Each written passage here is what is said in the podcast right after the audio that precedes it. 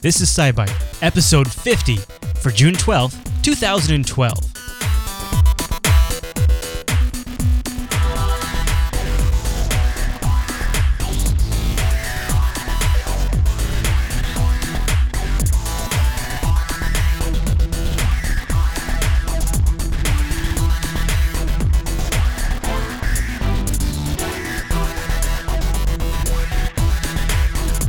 Hi, everyone. You're listening to SciByte, Jupiter Broadcasting's weekly science podcast that comes out every Wednesday morning over at jupiterbroadcasting.com. My name is Chris, and joining us every single week is our host, Heather. Hey there, Heather. Hey there, Chris. Hey, Heather. Happy science to you. Happy science. What are we talking about this week? This week, we're going to take a look at estimating dinosaur weight, pollution data, exoplanets, mosquitoes, the Johnson Space Center, Io, updates on Venus transit and neutrinos, spacecraft updates, and as always, take a tee back into history and up in the sky this week. Wow, packed episode. We got a big Yes. doc we're going to plow through tonight, and uh, Right on through it. And, you know, we're going to invade a little dinosaur privacy when we go look at the dino weights. Nothing is sacred, folks. It's our first news story.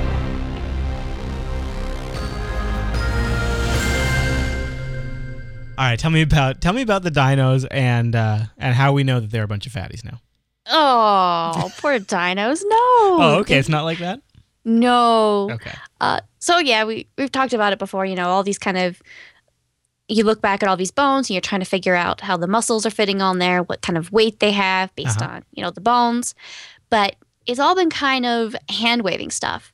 They've kind of now they've got a new way to estimate it. Um, I mean, in the past they've done everything from one of the ways they used to do it was having the skeleton and have like an artist like make a little clay model based on sort of what it would be and like take the volume of that and guesstimate okay this is going to be the weight of this animal Right. So, right. Right. all kind of very hand wavy yeah. you know some of it less hand wavy but what they've done now is they've gone through and they've gone through uh, a whole bunch of modern day mammals like reindeer polar bears giraffes elephants they've gone through and they've measured uh, you know lasers but with the bones to the amount of skin wrapped around those skeletons Okay.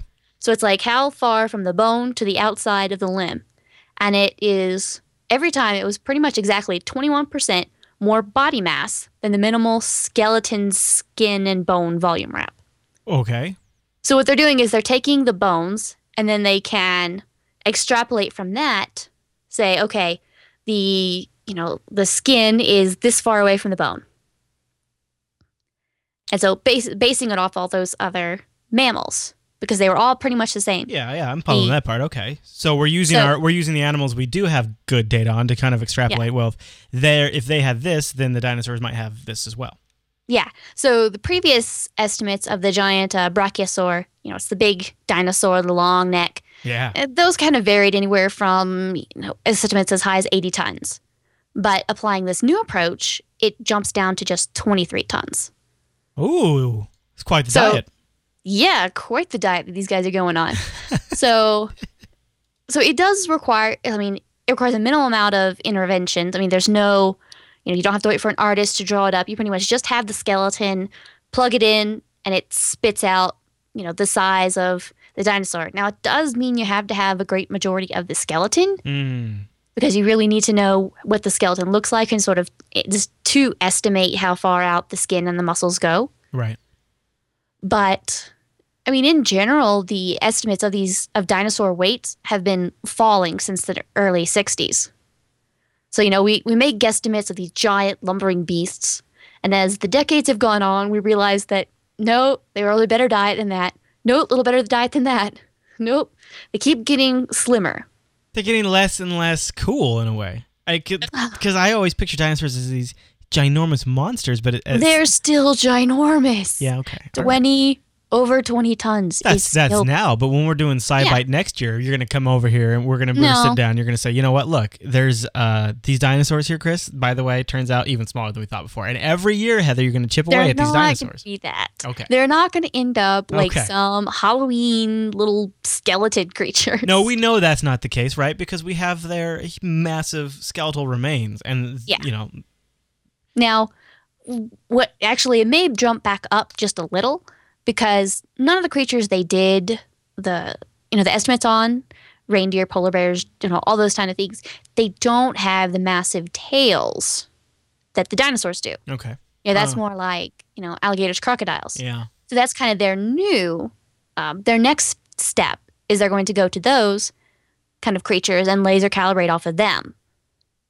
So kind of get a better idea of the overall system.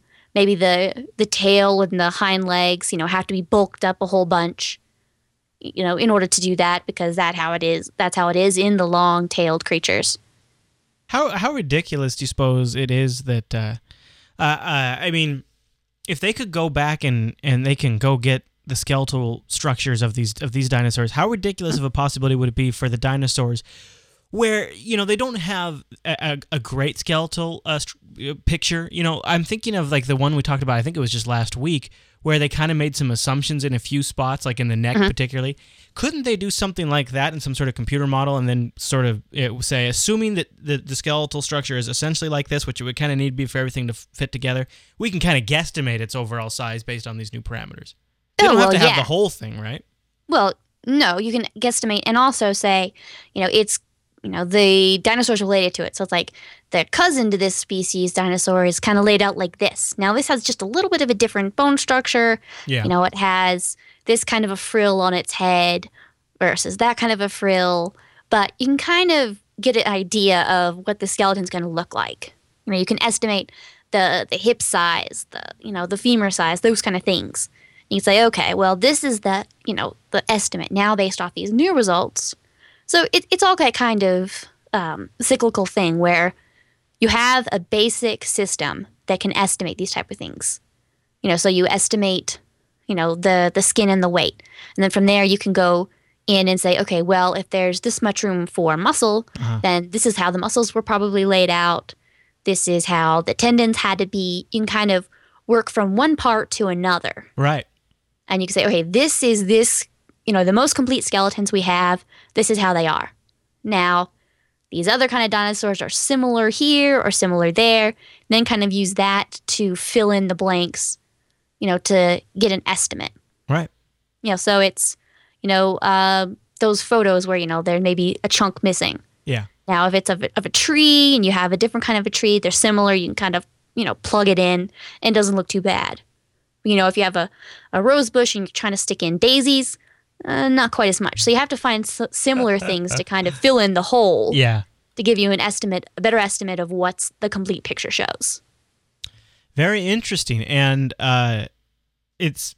I guess it's to be expected as as our techniques get better that we will, Yeah. you know, sort of refine previous findings that we kind of thought were pretty dead on.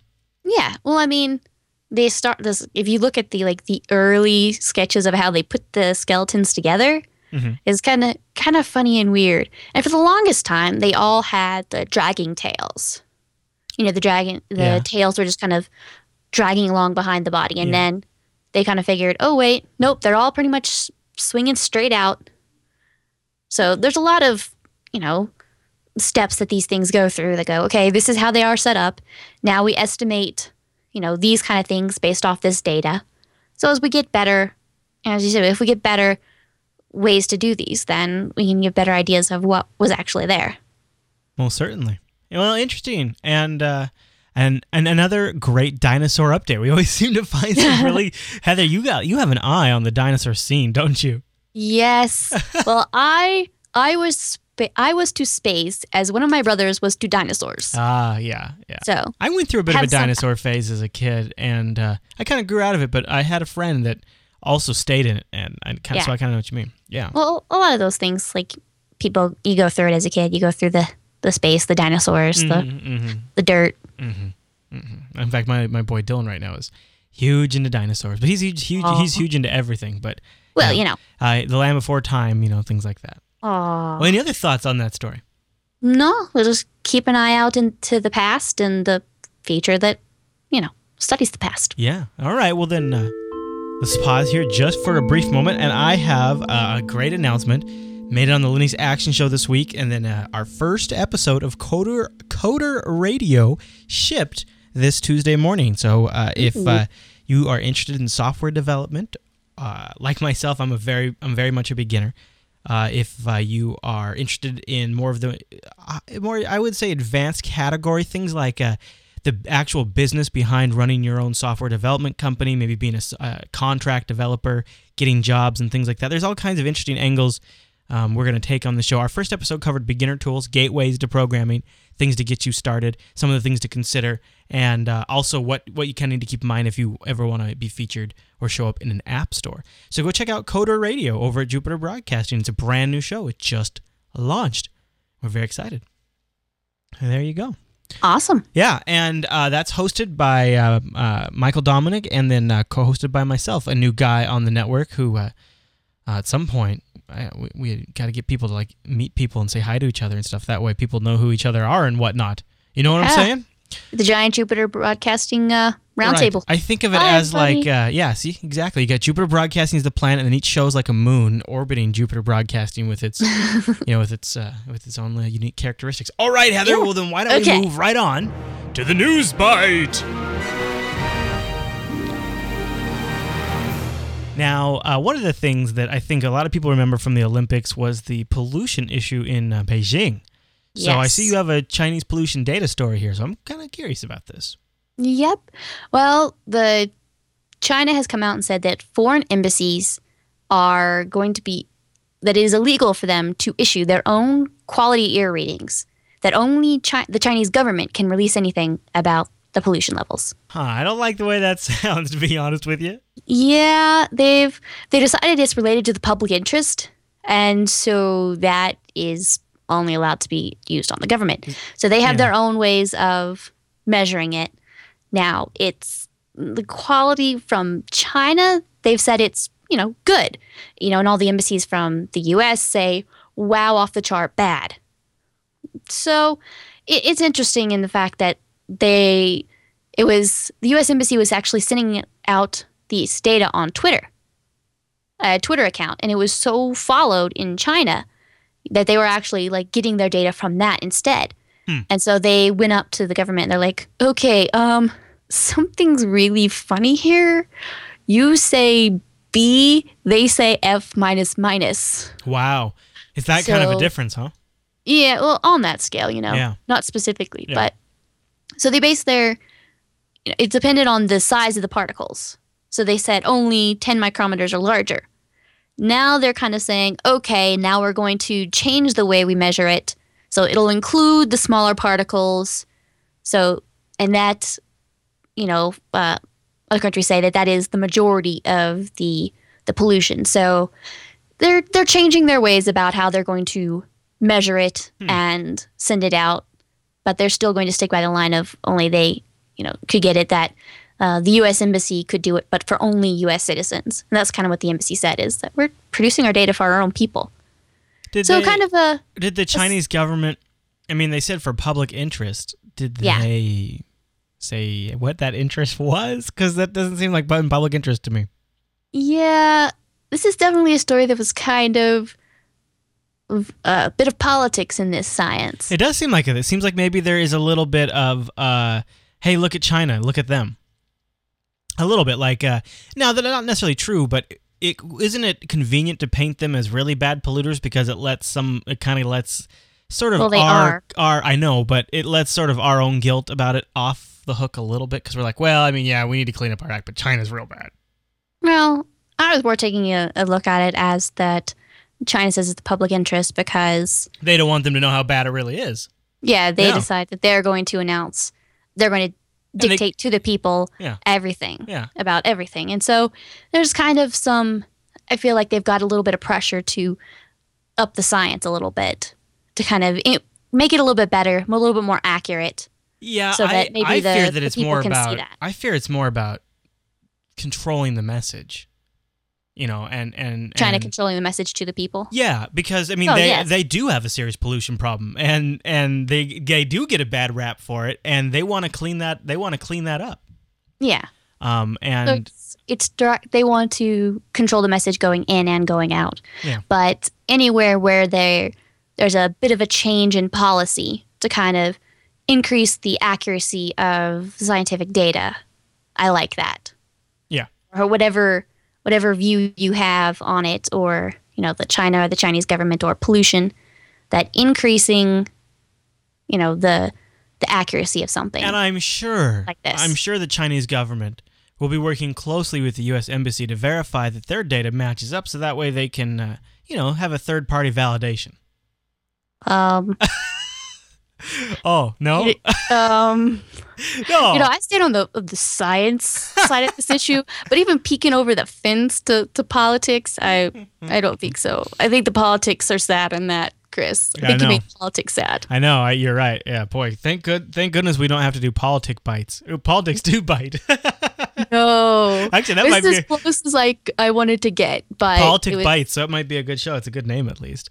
Yeah. Uh, all right. Well, Sure. should we talk about uh, some exoplanet imposters? Yes. So we've so we've talked about the Kepler Space Telescope before. You know, it measures keeping an eye on a chunk of the sky. It sees the brightness level of stars going up and down, Oh yeah, yeah. and that's measuring the planets. But what a new study suggests is that as much as one in three of those may not really be a planet if it's a giant planet opening close to a star. So we've got Huh. out of the you know over 2000 planets you know say 46 of them are categorized as large exoplanets orbiting close to their star Mm-hmm. now 11 of those have already you know were already known the team confirmed nine more now that what of left means you have 13 unknown things two brown dwarfs 11 members of binary stars so they started like really analyzing this because it was looking and they're saying, okay, you know what? Giant planets orbiting really close to a star are are still really strange. You know, they're everything the data that we have, you know, based on everything that's coming in says that's kind of an outlier. Hmm. So what they started doing is they started looking more closely at those. So they used the same the same techniques that are that are everything's verified by. They look at the star and how it uh, red shifts, blue shifts, or how it wobbles. Uh-huh. So they went through and they said, okay, we're going to analyze all of the giant planets orbiting stars really close in. So they looked at those really closely and then they went through and said, okay, out of all of those, about a third of them are not planets. Really? Yeah, there was, you know, They're brown like. Are they dwarf- like Pluto type planets? Is that kind of? No, it's the binary stars. Say it's a you have a giant uh, bright planet and then a much dimmer planet. So if it passes in front, it's still blocking some of the light of the brighter star. So you have a smaller star, pardon me, a smaller Oh, right. star in front of a larger one. Right. You know, if you have a big floodlight, a little LED flashlight, if you pass that in front, it's gonna block out more of the And, floodlight. and if you're observing it from far away, that would look like dimming. yeah, it would look like dimming just a little bit. Well, it is dimming. Yeah. because it actually is. And another one of those could be is failed brown dwarf stars, which Hmm. are small stars that can't really kind of can't, can't get the ignition ignition going. They can't start the internal the same way that normal stars do. Right. So they're not planets because they are very different process in which they're made and which how they're compo- comprised. So they're just these brown dwarfs, these binary stars, and then 13 kind of not quite knowing what's going on there. But even, I mean, in these specific cases, even if a third of them are false positives, that is still way better than any of the other estimates. Right. So the team Right. still said, you know what, a third of them are, are false positives? Hey, that's still great. That's great. Yeah, that's great. It is great, isn't it? Yeah, I mean, these are exotic objects. They're they're not going to be everywhere, so They're freaking they said- planets. yeah, well, giant planets orbiting really close to a star. mm-hmm. So like, okay, so we thought they were weird. We're picking a few extra up that we, you know, think might be there. That's fine. You know, we're still aiming and saying, hey, all of this stuff is, you know, possible. I mean, so they're, they're I mean, what they're doing is they're looking and they're seeing that. Then we can go through and say, okay, start tracking down the list and saying, all right, we need to identify all of these, make sure they are actually what we think they are. And and this doesn't affect any of the smaller planets or the longer orbiting planets. You know, so anything with a, a wider orbit or anything smaller has nothing to do with that. So those are still as accurate as we think they are. Okay. So it's just just in this one specific case that the study has said, okay, maybe with these exotic, huge, closely orbiting stars, planets, and I keep switching that up. this very specific case, then their estimates are high. But even so, you know, it's still it's still pretty much the best way to identify them. Yeah. And it's it's always a process of discovery and then iterating on the, on that discovery and finding out okay, well, maybe, you know, we got to pull this back a little bit, but Yeah. like you said, in the end, it's still a great discovery. Oh yeah. All right, should we move on to mosquitoes? Yes. Tell me Right. uh, tell me about this cuz uh, I got to tell you I, I, I hate mosquitoes, not quite as much as spiders though. No. Well, no. Mosquitoes just make you kind of cringe and itch your arm. You're like, oh, yeah, ow. Oh, yeah. Oh, Oh, arm must itch Oh, yeah. because the word mosquito has come out. yeah. Ugh. So, mosquitoes in the rain. So, when a raindrop hits a mosquito, that's similar to like a human getting hit by a bus. Oh, wow. Oh, wow. Oh, yeah. mosquito yeah. survives. Wow. Wow, that's interesting. Yeah, so uh, you've got a slow mo water droplet getting dropped. On, I love science. Somebody Yes. sitting there with a water droplet and harassing mosquitoes just to find out what happens with a slow mo camera. Yeah. Well, it was funny. Like the whole process of getting this done, they're trying to repeat, you know, rain hitting mosquito. Yeah. So what they started doing is they started sending a spray, you know, hitting droplets down from like Sure. the third story of a building. They're like, yeah, worst game of darts ever. Right. Oh my gosh, totally.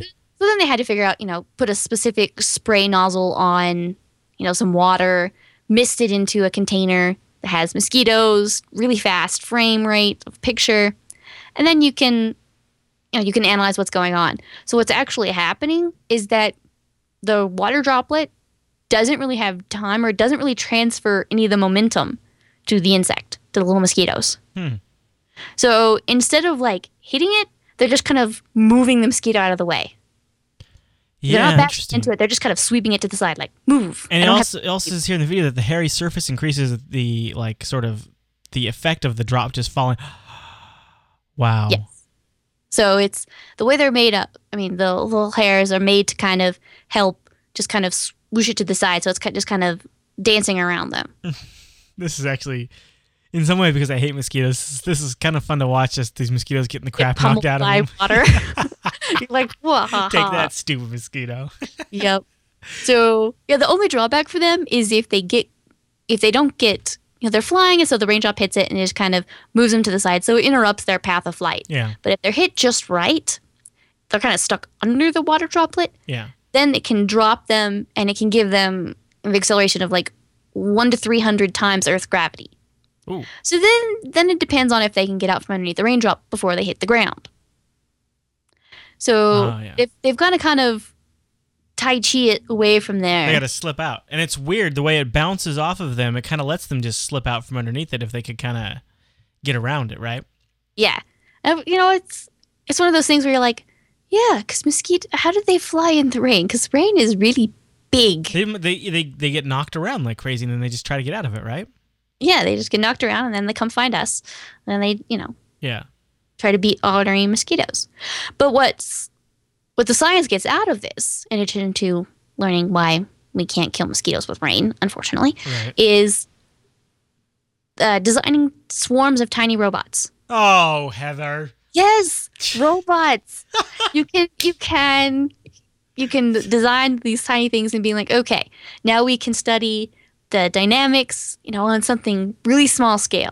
So as Yeah, we're yeah. scaling down, we can be like, okay, this is how they're happy with the rain. So you can kind of look and be like, okay, this is how they're affected. This is what makes them let the rain not smash them, kind of let a like the insects, like the mosquitoes, just kind of move them to the side. So it's all kind of that kind of a study. Hmm. We may not be down to that small of a robot still, but as we shrink Right. To the smaller and smaller, smaller, you know, little bugged bugs and such, then Hey. we You know, I I I I hate the idea of swarm of tiny robots, but at the same time, learn from nature because if nature's figured out how to do it, Yep. replicate that. Yep. Well, there, we've seen a lot of that. We saw a robot, underwater robot, uh, I think a month or two ago, and it was mimicking a jellyfish. There's also an underwater robot in the movie Terminator. I see. All right. Well, any other thoughts on that story, Heather? oh, Skynet is not allowed in our robots Right, or no- science. Right. But if it does happen, you'll hear about it on SciByte. All right. Well, let's move on to a very classic two byte news. What? Up? Oh. Up? Now.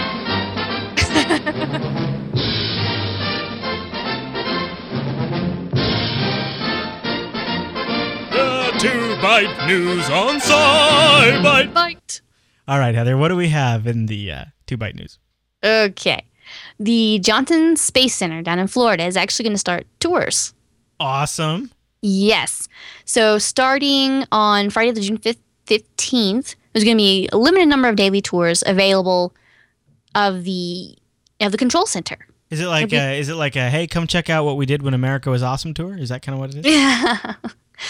is this is just the yeah, kind of. The the iconic, you know, room where 152 launches Right. from Apollo to the shuttle, they've all been there. You know, they have a regular admission tour and then you can pay extra to go into those. I've seen at the Kennedy Space Center in Houston, they had available to tour occasionally you can tour one of those mission control centers, like the the old one. They've got the new one that they built uh, for the newer shuttle program, and they had an older one too. So they kind of had two of these. And I remember getting to go through that and just kind of standing in there and being like, "This is where the action happened. That is where they stood and said failure is not an option. This is where they pounded their heads trying to figure out this or that." And it was for that case, it was very, it was very awesome for me to be able to do that. Yeah. So for anyone that can go and do go see that if they're interested in space exploration, it's still you can see it as kind of a downer like look how awesome we used to be, but you can also see it as wow, this is where this and this happened. well, yeah. It's a very Oh, yeah. tangible feeling of this is where, you know, you're standing where something happened, you're looking out of the window Right. of where they looked out. and you see There's gonna you, be you see all of the resources they had there. You kind of see how real it was.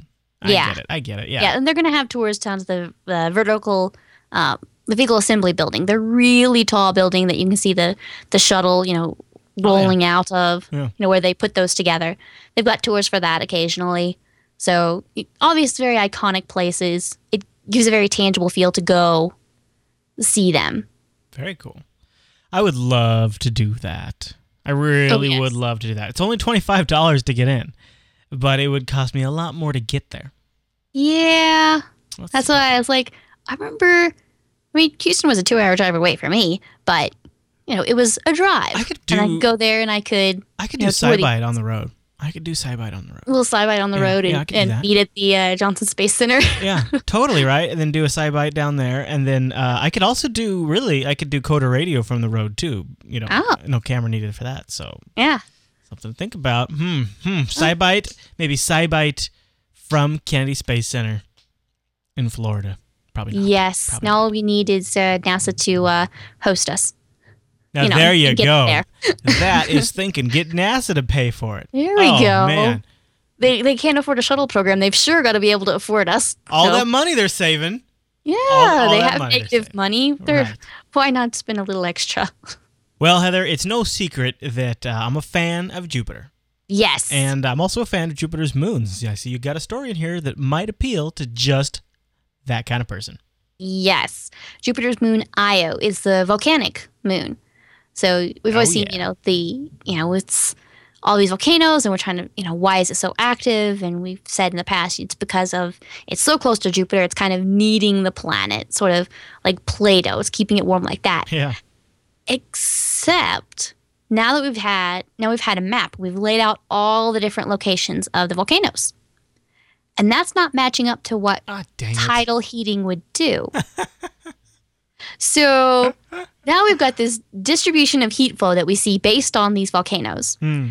and it's not really matching up to the model that we have. And you know the depths of it, the locations of it, the the main thermal emissions are about 40 degrees east of where we thought they would be. Huh. So 40 the heat's coming from you know the depths the shallows So there's a lot of different places where the heat is coming from and how we're kind of mapping out where the essentially Io lava is. Wow. So we're trying to figure out exactly what the process is because obviously our model needs some tweaking now. I mean, it Uh, doesn't have to be completely wrong, but it probably suggests there's some sort of internal. Yeah, I mean it, the the tidal heating definitely has something to do with it. Mhm. I mean, it's there. We know, you know, we can. The physics says there's this much energy going into it. Oh, Now, interesting. Further, th- they say here in this article, the study found that uh, that of the known active volcanoes, only about sixty percent can be accounted for the overall uh, heat that's emitted from Io. So forty percent of Io's heat's coming from some sort of mystery source. Yes, exactly. so, so not only is our model going to have to be a little bit tweaked to figure out where where the extra stuff is coming from, but it makes sense if there is an extra forty percent hanging around. We don't know where it is. We're not quite online for the tidal heating. So there's a lot of things going on. You're like, okay, it, it's a volcano moon. It's getting kneaded. It's fine. Well, there's some more going on there. So there's a lot of these models. We've hmm. talked about them all the time, from dinosaurs to space. That we, you know, we have the base model, and we get more data, and we're like, huh, Gotta adjust. Eraser to this part, eraser to that part. Let's tweak this. Right. So it's just, it's always that pattern. It's trying to figure out what's going on, and you know, sometimes you'll get more data, and you're like, oh, that's what's answering this question. Mhm. Or sometimes you get more data, and you're like, huh, that asks like five more questions. So it's interesting. It's I saw this and I thought it was, you know, it was so cool that it was. There's obviously so much of this heat and so much going on more than what we thought was the only thing there. Yeah, and it makes you wonder if uh, set down a base right there, use thermal heating, Yeah, get some power generation going. You're good to go. Good to go. if if you have like you know, you don't mind sitting next to a whole bunch of volcanoes. Oh, right. Yeah, you're gonna get thermal heating, sure. Yeah. Right up into the point where the little red red light goes flash, flash. Yeah. Okay. Okay. Bye bye. That's a fair point. That's a fair point. Maybe know. that won't work. Maybe there's a yeah. No, that's probably not. There's there's a trade off there. Yeah. You know, you know, you know what, Heather? Give and take. Give Give and Yeah. take. I mean, I wanted, I wanted to go out and explore the solar system, but Yeah. apparently you wanted to. space. Space is dangerous. Yeah. Hey, Earth you know what? Space is dangerous. It's time to uh, level up a few of our stories from previous. We've got some updates here, don't we? We do. Oh, neutrinos! How they come and back and like a, yep, like a boomerang. The story keeps coming back. Yeah, they definitely do, don't they? Yes. So it was back in October that they researchers at CERN said, "Oh my gosh, neutrinos fa- travel faster than the speed of light by a tiny little bit, like 0.0025 percent faster." Right, and we were like, "What? Wow!" You were skeptical. Yeah, and then Oh I- yeah, I had major skeptical pants on, Yep, and it was yep. all over the news. And Yep, yep. And oh, then Oh, I was like, I was like, okay, I'm going with you. And then we had stories that said, okay, turns out it was true. yeah, then it was you know mm. coming back and they said, "Oh no, it, the the data's repeating. It wasn't just you know this test. It was it was still doing the same thing." So I kind of backed off the skeptical just a little. Right? You're like, wow, confirmation. That's incredible. Yeah, confirmation that, that that's that's positive. And then they came back and you know said, "Oh, um, there's totally a cable here that was loose and can account for those seconds." Um, yeah, Isn't that what they said last time? Didn't they blame it on a cable at first last time? yes, but now what's happened is they've had five different teams independently verify that neutrinos using the same kind of technique at various locations, and at that location saying, "All right, five different teams say neutrinos travel just under the speed of light." Huh. Well, So they've they've made their you know all for the particle detectors at the same location, all said neutrino speed consistent with the speed of light. You know, all of this data has been officially kind of announced, and there's all sorts of teams that are coming together and say we have verified that those results were bad. so Einstein was right. Einstein was right. Now, one thing that I did notice in one of the stories is that the the whole team thought this thing besmirched the the reputation of the whole collaboration. Wow. That in March, two of the elected leaders uh, lost a vote of no confidence, and they have resigned their their their positions. Wow. Well, I mean, it is kind of a big public embarrassment. Yeah, essentially, the teams were like, um, guys, you published this way too soon. Yeah. You know, we needed time to go into the community and, you know, reassess this data, you know, maybe ask another team to look at it before you actually published anything. Something of this magnitude, you know, it's very tempting to to publish to get, you know, the eye to you, the eye to your team, to your to your location, all that kind of stuff. But you do run the risk of this kind of thing where it's, you know, all the news organizations come together and blast it out, and then it comes back later, and you're like, oh, um, him, uh, cough, cough, Yeah. totally wrong. i- The thing is, is it makes such a good headline. Everybody ran with it. So Of course. it's So, out there. oh, it's yeah, and But that does mean that we don't have to break our brains over trying to figure out how that works. yes, one less thing to break our brains over. Yeah. yeah. So, you know, there was a famous physicist in all this that said, you know, if it came out that, you know, he's essentially said, you know, if this all pans out and if it's, you know, independently confirmed, I'll eat my shorts. He's like, yeah, not going to happen. He's like, you know, I'll eat my shorts or I'll sit, eat my socks on television or some some article of clothing. He's like, I'll eat it on television. Yuck. Go ahead. If, ugh, yuck. I would not want to So, do that. So yeah. he, he doesn't have to. He doesn't have to worry about it. No, he doesn't have to. It was one of those things that he was so, so sure Right. that, you know, this data must not be correct. Right. Now we, we came back and there was you know conf- confirmation and there was some radiation detected and then there was questions about that. It's gone back and forth and they you know they did kind of decide that it was this cable, but you know the the final nail in the straw, nail in the coffin is always independent com- confirmations from various teams and Yeah. sources and various locations. Mm-hmm. So you, no matter whether there's positive or negative, you know you're ruling it out. You have to wait until you know all the i's are dotted and all the t's are crossed so two teams over at this location say you know say one thing and you know multiple teams at the same location the, so it's all about repeating the data and making sure that everything says the same thing to confirm or deny any original you know whatever the original data said Yeah. and whatever team the claims are saying Yeah. Well, Heather, I do declare that if we're not about to do the spacecraft update, I'll eat my shorts. Woo! Boy, good thing the SciByte computer agreed with me. It is time for the spacecraft update. What's going on out there? so much going on. Oh, so the shuttle Enterprise has made its last landing. You know, it's on the Intrepid uh, Museum in New York.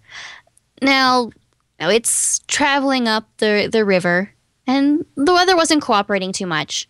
So it had a sudden microburst of wind, about 35 knots, kind of pushed the Oh. barge that it was sitting on, kind of rubbed a panel of the protective layer of the wingtip off. Oh. So just a little bit of damage there when when the bumpers hit the water. Sort of designed to to bumper vessels as they go down. But it's they fixed it. It's up on the ship now. One interesting thing that I saw is the crane that was used to lift it and place it on the ship was the same one that was used to lift the Pan Am um Oh, out of the out of the river. yeah, out of the river. Yeah. The you know when So they, had they landed on the river. That's quite the process they took to get that thing home. Oh my goodness, yes. So they had to fly it in. You know, you know, it made the the rounds around the city. I've seen people say, "Oh my gosh, yes, I saw it." So they did that. Then they had to put it on a barge, and it had to go down the river to get to here. Then they had to lift it up on a crane to put it on the do- on the, you know, on the deck of this of the ship. Now they also had to go through and make sure that the ship, the decking on the ship, was reinforced properly oh, to Oh hold yeah. the weight of the you know of the enterprise on these specific wheels in the specific locations. So they had to make some adjustments there. They had to make you know move all these different pieces. You know, it's sad to see these go. It's good to see them being tangible so that maybe they can inspire. But just the process of playing, you know, of playing out this deck of cards, saying, "Okay, you go here," Yeah. is it's you know, it's a little com- more complicated than you might think. It must have taken quite a, quite a bit of bureaucratic work to get that whole thing charted out to get that thing where from Oh, point A to point B.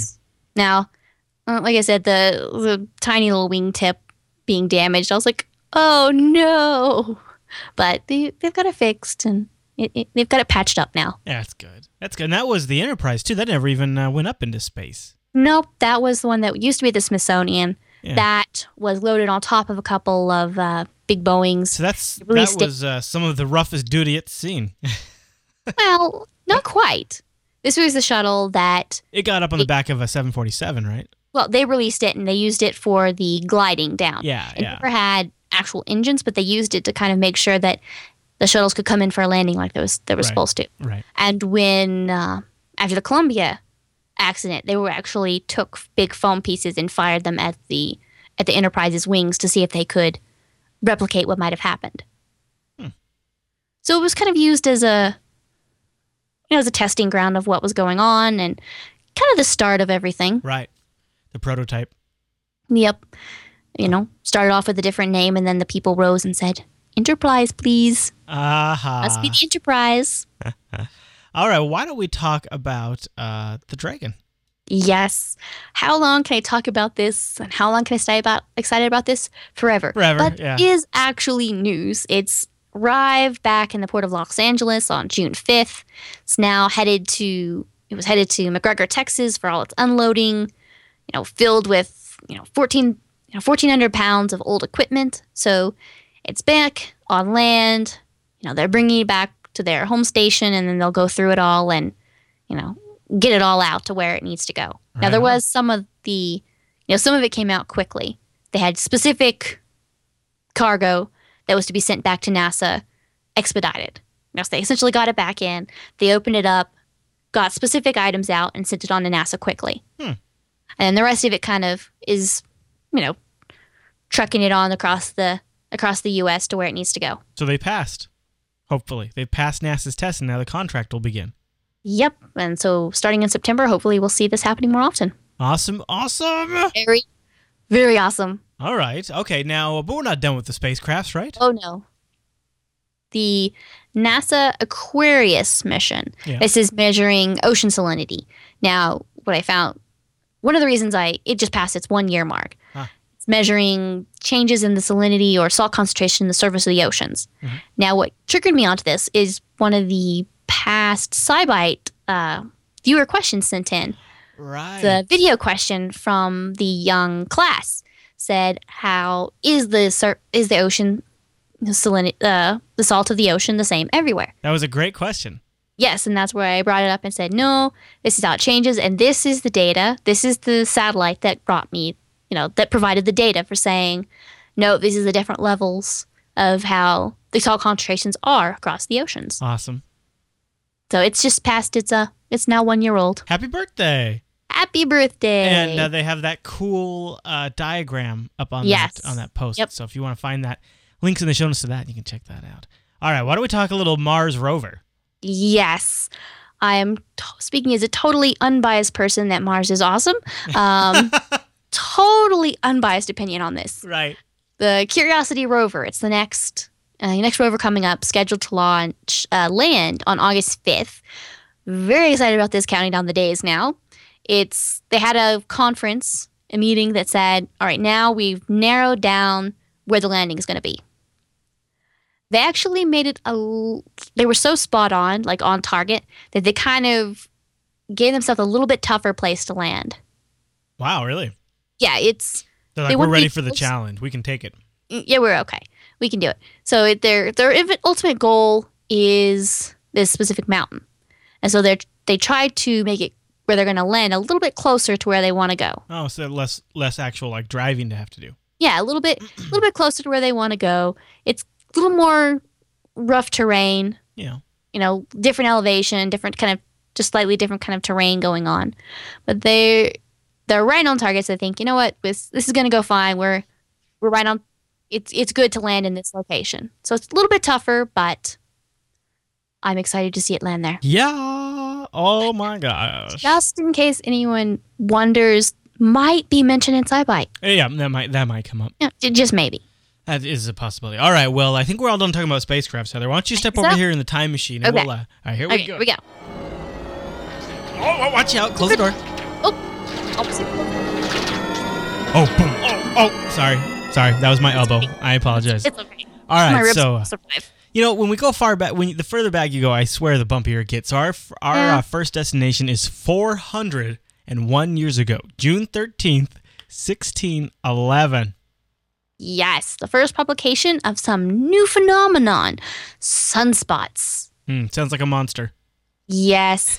so it was the the first publication of these. Somebody was using a technique similar to how uh, various people watching the Venus transit. You know, last week. Oh yeah, or the reflection on like a something. Yeah, so they so they spotted on there. They think they actually started, you know, looking through the telescope at it, and they decided it was kind of painful. Good idea. So then they switched to projection methods. Ah. So they Uh, went blind a few times, then realized. Then they almost went blind a few times because you never ever look at the sun, especially through binoculars or a telescope or anything like that. And they didn't pay attention to that because they hadn't made the rule yet. But then they finally learned, shining on a piece of paper. And they saw these big, you know, black splotches on the sun. And it was the first time that the phenomenon was public- published. Wow. Wow. 401 years ago. All right. Yes. Okay, Uh, are any more on that, or should I go to the next one? go ahead. The next one is 260 years ago, June 15th, 1752. Possibly one of the most famous science experiments lightning and kites Oh, and Benjamin Franklin. yeah. Yep. He published his third person account as a, you know, a kite experiment. Now, it it's not quite as we picture it. He admitted, you know, at first he just mentioned it that he had, you know, witnessed it, that Yeah. somebody else was going on. And then much later he admitted that he he actually performed the experiment himself. Now, he was when it comes down to it, he's actually insulated from the kite. So he wasn't actually holding the string, the wet string when the lightning struck, Okay. because that does slightly more than when the cartoon, you know, little hair goes out and fried and you get a little Yeah. dust on your face. Yeah, it's, it's a little more serious than that. Yeah. In fact, after he published it, some other people tried to repeat the process and were electrocuted. So Oh, yeah. he had to kind of republish and go, okay, um, this is how you actually do it the safe way. So he wasn't very specific the first time through. No, and he didn't. This wasn't um, finding the invention of electricity. It was just saying lightning is made of electricity. So Mm. that's what he was doing. Is he was proving that lightning was made of electricity, and he was making sure that he was perfectly insulated from this. And this type of a this type of a process, and ended up leading to the invention of the lightning rod. Right. Like I was. I would think is- so. Yep. Uh, so the kite experiment was in June. The lightning rod happened in September. So it's kind of a, a process. He's like, okay, this is electricity. Now we need to make sure that we can, you know, kind of redirect it around our houses. This is how to do it. There you go. You know, um, the idea that 260 years ago we just figured out that lightning was made of electricity, and now growing up, you know, little you learn that is very young. It's just common knowledge. Just Yeah. something you just completely take for granted. All right, Heather. Well, let me retune here and uh, plug this guy in, so that way we can look up into the sky this week. That's right. On Wednesday, June the 13th, Mercury is going to start to become uh, more easily visible after sunset. You can see it low in the west northwest in the fading twilight. It's one of the ones that's a little more difficult to see, but on Sunday, uh, starting around the 15th to the 17th, Venus and Jupiter are starting to emerge from the east northeast skies about 45 minutes before sunrise. So we had the Venus transit. Now it's kind of passing. It's starting it to appear bef- right before sunrise. Hmm. Jupiter's going to be over there too. Jupiter is the higher. It's higher to the right of Venus. So Jupiter, the you know awesome planet, is still on top. It's Awesome, higher, Awesome. Awesome. and the moon is going to be progressively getting closer to the two. So as you know, as the days progress, um, by Sunday it'll lie just below and to the left of Jupiter at sunrise. Hmm. So in that area you have Jupiter, the moon, and Venus. That's gonna be a hell of a sky. Just- Yep, just before sunrise. Those Venus and Jupiter will see pair up paired up a lot, and Jupiter is the higher of the two. So look out uh, about 45 minutes before sunrise, and you can see them. Right on, Heather. Cool. Well, I believe that brings us to the end of today's I think show. so. Well, okay. I got a little science for all of you people out there. SciByte is released every single Tuesday. Over, or actually, it's live every single Tuesday. Released on Wednesdays. Actually, depends if you're Pacific. It actually comes out on Tuesdays too. But you know, I don't really say that very often. But all right, Heather. Well, thanks for a great show. Awesome. And uh, I want to encourage everyone to tune in over jblive.tv Tuesdays at 7:30 p.m. Pacific, or download it Wednesday mornings and check out the show notes for all of Heather's links. All right, everyone. Well, thanks so much for tuning in to this week's episode of SciByte. See you right back here next week.